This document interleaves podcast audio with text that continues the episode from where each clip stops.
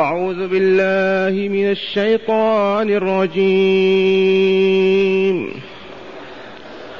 واتل عليهم نبأ نوح إذ قال لقومه يا قوم إذ قال لقومه يا قوم إن كان كبر عليكم مقامي وتذكيري بآيات الله إن كان كبر عليكم مقامي وتذكيري بآيات الله فعلى الله توكلت فأجمعوا أمركم وشركاءكم ثم لا يكن أمركم عليكم غمة ثم لا يكن أمركم عليكم غمة ثم قضوا إلي ولا تنظرون.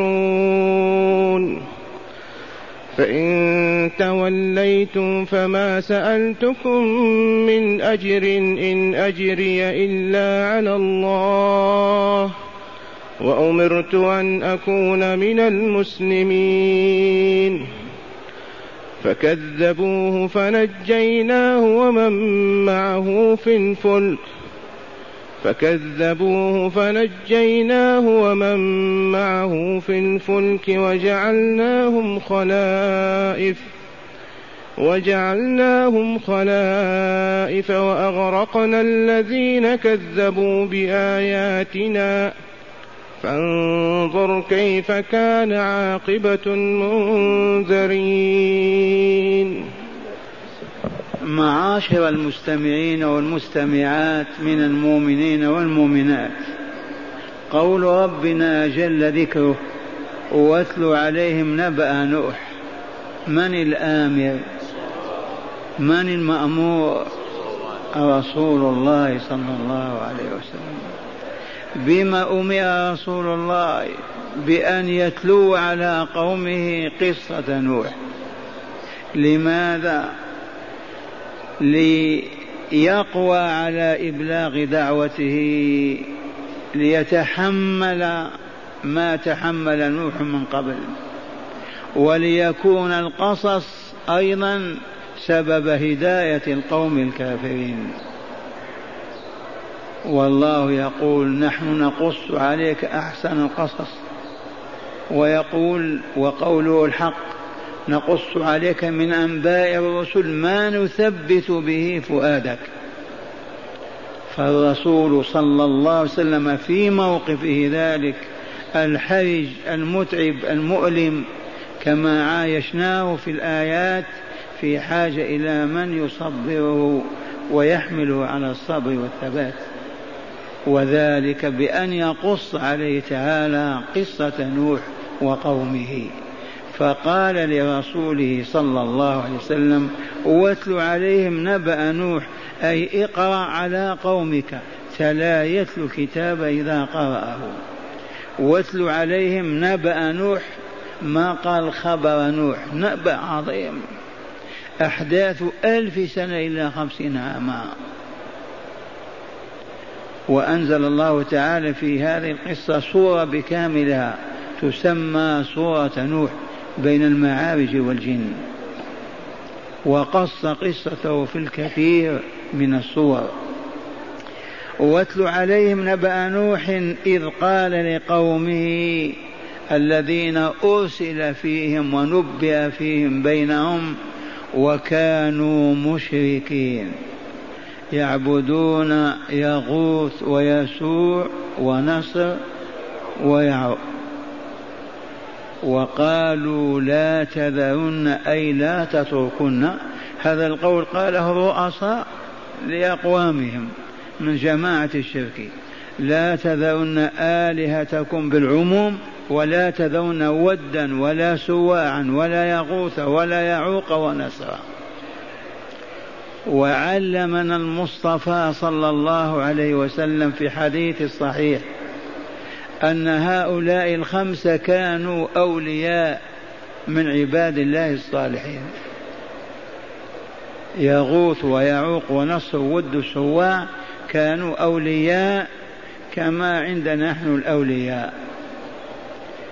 فلما ماتوا أيام التوحيد والعلم رأى أهل البلاد أن يضربوا عليهم قبابا وأن يضعوا تماثيل تمثلهم من أجل إذا شاهدوهم يخشعون ويذكرون الله ويبكون. فعلوا ذلك مضى زمان أخذ العلماء يموتون والعلم ينقص. قرن قرنين جاء جيل قال هؤلاء نعبدهم كما كان يعبدهم آباؤنا فعبدوهم بدعائهم والاستغاثة بهم والنذر لهم والحلف بهم والعكوف حولهم إذ هذه هي العبادة. مع حبهم وتعظيمهم وحب من يعظمهم ويحبهم وبغض من يبغضهم ويكرههم.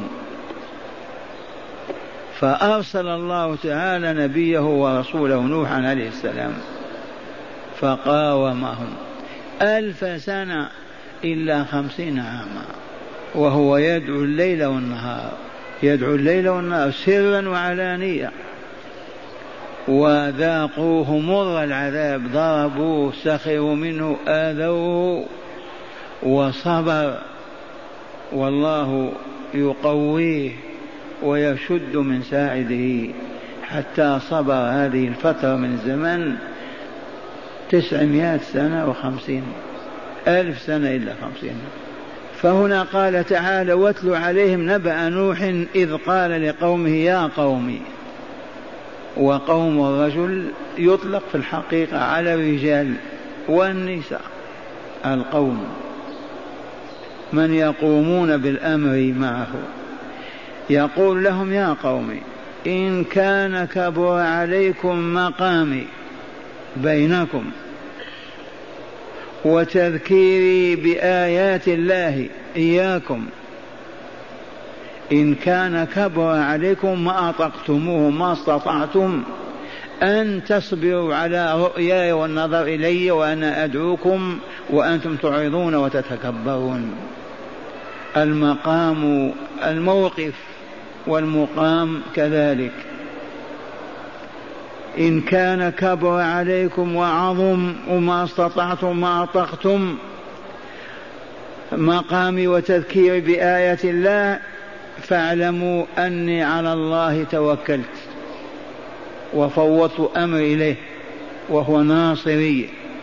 وعليه فأجمعوا أمركم لا تختلفون. وادعوا شهداءكم وآلهتكم شركاءكم. ثم لا يكن أمركم عليكم غما. انتبهوا لا تختلفون عند الضربة وتتنازعون. صمموا ثم اقضوا إلي. لتتخلصوا من وجودي. ثم اقضوا إلي ولا تنظروني ولا تمهلوني. علمهم إذا أرادوا أن يتخلصوا منه بين لهم الطريق. وهو موقن أن الله حافظه وأن الله كالئه وناصره. لكن من باب أن يقف بهم على الحقيقة علهم يرجعون. وحده في أمة يقول لهم أجمعوا أمركم وشركاءكم ادعوهم وأحضروهم وأحذركم أن تختلفوا. واضربوني ضربة واحدة ولا تنتظروني. هكذا واسمعوا كيف قال. واتل عليهم نبأ نوح إذ قال لقومه يا قوم إن كان كبر عليكم مقامي بينكم ما استطعتم أن تصبروا على سماع هذه الدعوة وهي أن يعبدوا الله وحده فقط. وأن يتخلى عن عبادة الأوثان والأصنام. إن, إن كان كبر عليكم مقامي وتذكيري بآيات الله إذ كان يذكرهم بنعم الله وآياته علهم يتوبون أو يرجعون. إذا فعلى الله وحده توكلت. اعتمدت وفوضت إليه. إذا فأجمعوا أمركم وادعوا شركاءكم ثم احذروا لا يكن أمركم عليكم غمة في خفاء وظلمة على وضوح بيان واضربوني ضربة واحدة. ثم لا تنظرون. ثم قال لهم فإن توليتم فإن توليتم وأعرضتم ما قبلتم دعوة التوحيد وأبيتم إلا الإصرار على الشرك والكفر. فما سألتكم من أجر حتى تقولوا ما عندنا أبدا ما نعطيكه. أنت تعيش على حساب هذه الدعوة. قال ما سألتكم من أجر. مقابل ما أدعوكم إليه. أنا مأمور من قبل ربي وسيدي أن أبين لكم الطريق وأوضح لكم السبيل لتنجوا وتسعدوا. فلو كنت آمركم بأن تدفعوا مالا أو تعطوني مقابل لتضايقتم وكنتم معذورين. ولكن ما سألتكم من أجر إن أجري إلا على الله. هو الذي يوفيني أجري في الدنيا أو في الآخرة. أما أنتم فلا أسألكم دينارا ولا درهما. قالت العلماء في هذه الآية دليل على أن الداعية لا يقبل أجرا. ولا يطالب المدعوين بالمال فإن حصل من طريق أوقاف أو كذا لا بأس. أما أن يقول أعطوني حتى أعلمكم لا يجوز. فإن توليتم فما سألتكم من أجر إن أجري إلا على الله وأمرت أن أكون من المسلمين. وأمرني ربي أن أكون من المسلمين القلوب والوجوه والأعمال لله. فها هو تعالى أمرني أنا أدعوكم أنا أدعوكم. أمرني بالصبر أنا صابر على أذاكم. أمرني بالبقاء على دعوة أنا باقي. لأنني من جملة المسلمين. من هم المسلمون؟ الذين أسلموا قلوبهم لله ووجوههم ومن أحسن دينا ممن أسلم وجهه لله وهو محسن. إسلام القلب لله أن يكون قلبك لا يفكر إلا في رضا الله. لا هم أبدا يحمل إلا أن يرضى الله عنك. هو الذي تلجأ إليه وتفزع إليه. هو الذي تدعوه وتطرح بين يديه يكفر ذنبك ويقضي حاجتك ويفرج همك ويزيل غمك هو فقط أما سواه فلا لا. وأما إسلام الوجه لله فإنك لا تنظر إلا إلى الله ولا ترى الله ولا ترى غير الله. لا تذل ولا تنكسر ولا تطمع ولا ترجو ولا ترغب في أحد إلا في الله عز وجل. بمعنى أنك أسلمت نفسك له. إن قال قل قلت إن قال اسكت سكت إن قال كل أكلت إن قال صم صمت. هذا هو الإسلام. قواعد الإسلام في الإسلام خمسة شهادة أن لا إله إلا الله وأن محمد رسول الله هذه قاعدة. إقام الصلاة إيتاء الزكاة صوم رمضان حج بيت الله الحرام لمن استطاع إليه سبيلا من جاء بهذه القواعد الخمسة أسلم ومن رفض واحدة ما أسلم وما هو بمسلم. فإن توليتم فما سألتكم من أجر إن أجري إلا على الله وأمرت أن أكون من المسلمين. هذا نوح أمر أن يكون منكم أيها المسلمون ذي فضيلة لا حد لها ولا وزن ولا قيمة. ألسنا مسلمين؟ نوح يسأل الله أن يكون معنا من المسلمين. إن صدقنا في إسلامنا قلوبنا لله ووجوهنا له تعالى. ثم قال تعالى فكذبوه ما صدقوا في أي قضية من قضايا الدعوة في أي مسألة من مسائل التوحيد كذبوه فنجيناه ومن معه في الفلك. الفلك أول فلك عرفته البشرية. وصنعه نوح بقدومه ويده وجبريل يرشده. فكون الفلك أو السفينة على سطح الأرض. لا ما ولا بحر وكان يمر به الصعاليك ويقولون يا نوح هذه السفينة تنقلها إلى البحر أو تنقل البحر إليها. يستهزئون به ويسخرون. ودقت الساعة وأمره الله أن يحمل نفسه وأسرته والمؤمنين.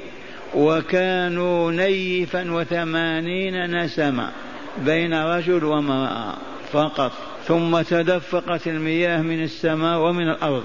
وقرأوا لذلك فدعا ربه أني مغلوب فانتصر لي.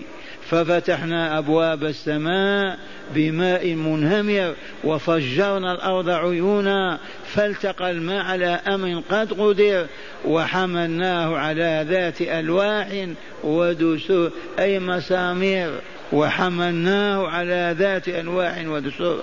إذا قال تعالى هنا فكذبوه فنجيناه ومن معه في الفلك وجعلناهم خلائف الأرض. إذ كل من على الأرض انتهى وجوده.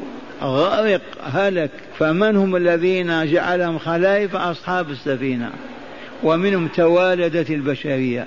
أولاد نوح سام ويافث. وجعلناهم خلائف في الأرض وجعلناهم خلائف وأغرقنا الذين كذبوا بآياتنا عن آخرهم.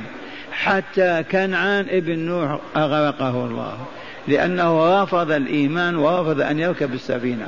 وقصته في الصورة الآتية بعد هذه صورة هود. مفصلة. قال تعالى فكذبوه فنجيناه ومن معه في الفلك وجعلناهم خلائف أي يخلف بعضهم بعضا في الأرض.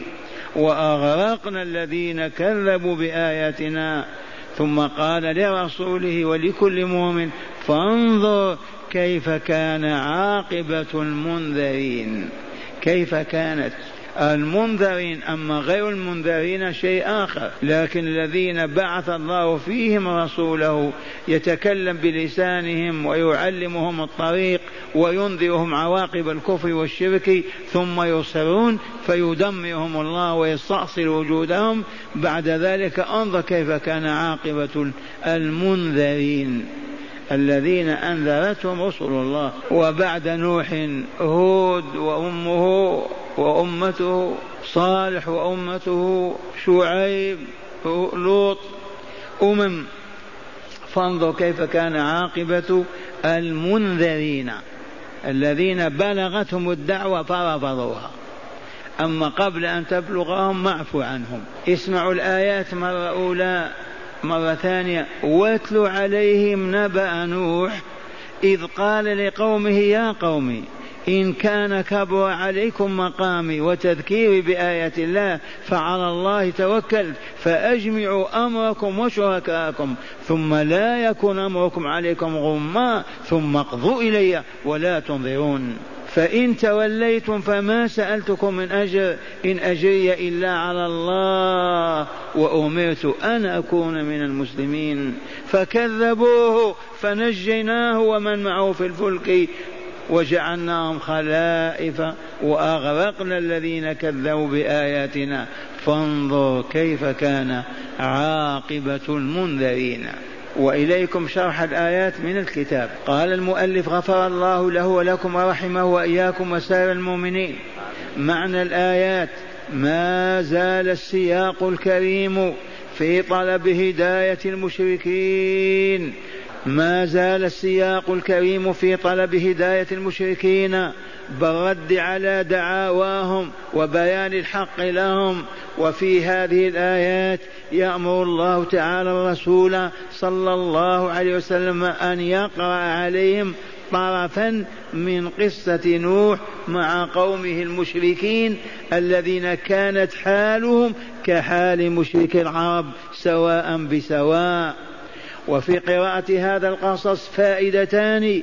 الأولى تسلية الرسول صلى الله عليه وسلم وحمله على الصبر. والثانية تنبيه المشركين إلى تنبيه المشركين إلى خطئهم وتحذيرهم من الاستمرار على الشرك والعصيان فيحل بهم من العذاب ما حل بغيرهم. قال تعالى واتل عليهم نبأ نوح.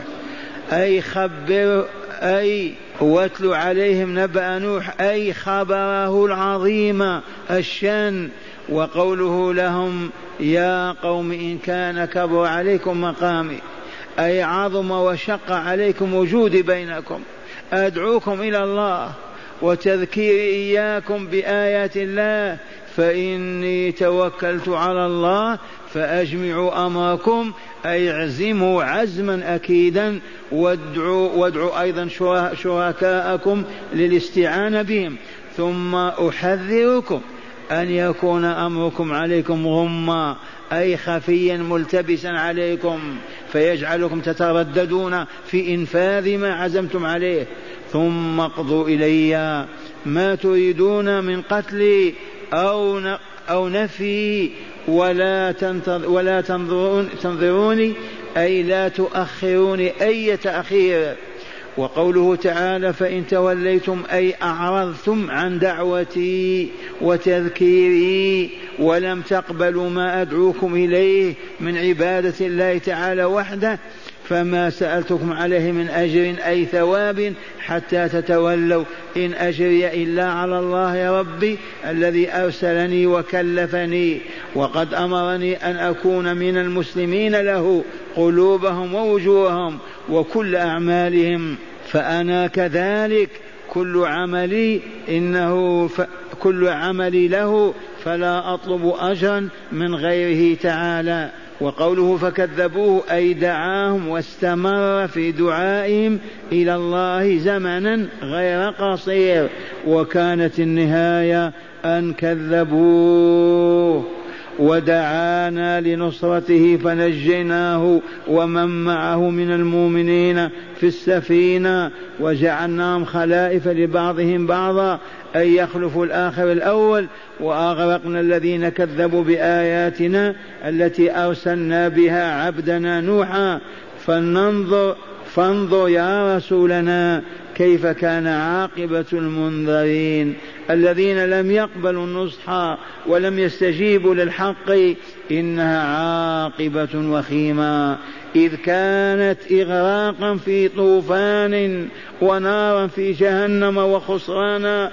قال تعالى في سورة نوح مما خطيئاتهم أغرقوا فأدخلوا نارا. فالظهر أغرقوا في الماء وأدخلوا على الفور النار. مما خطيئاتهم أي بسبب خطيئتهم أغرقوا فأدخلوا نارا فلم يجدوا لهم من دون الله أنصارا وكيف يجدون؟ إليكم بيان هداية الآيات. قال من هداية الآيات أولا تسلية الدعاة بمثل موقف نوح العظيم. يا دعاة الحق يا دعاة التوحيد يا دعاة السلفية يا دعاة الهداية. ائتسوا بنبي الله نوح بالصبر والثبات وعدم طلب الأجر. قال تسلية الدعاة بمثل موقف نوح العظيم إذ قال لقومه أجمعوا أمركم ونفذوا ما تريدون إني توكلت على الله. ومعنى هذا الداعي إذا هدد أو خوف ما يترك دعوة الله. نوح توكل على الله وثبت ونحن مأمورون بالاقتداء بهم. ثانيا ثمرة التوكل شجاعة واطمئنان نفس وصبر وتحمل مع مضايع عزيمة. ثمرة التوكل نتيجة التوكل ما هي على الله؟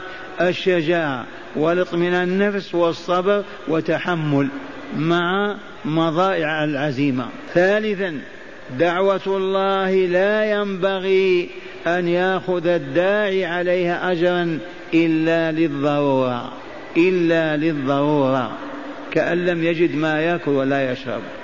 رابعا بيان سوء عاقبة المكذبين بعد إنذارهم وتحذيرهم. بيان سوء عاقبة المكذبين بعد إنذارهم وتحذيرهم من عاقبة تكذيبهم وشركهم وكفرهم.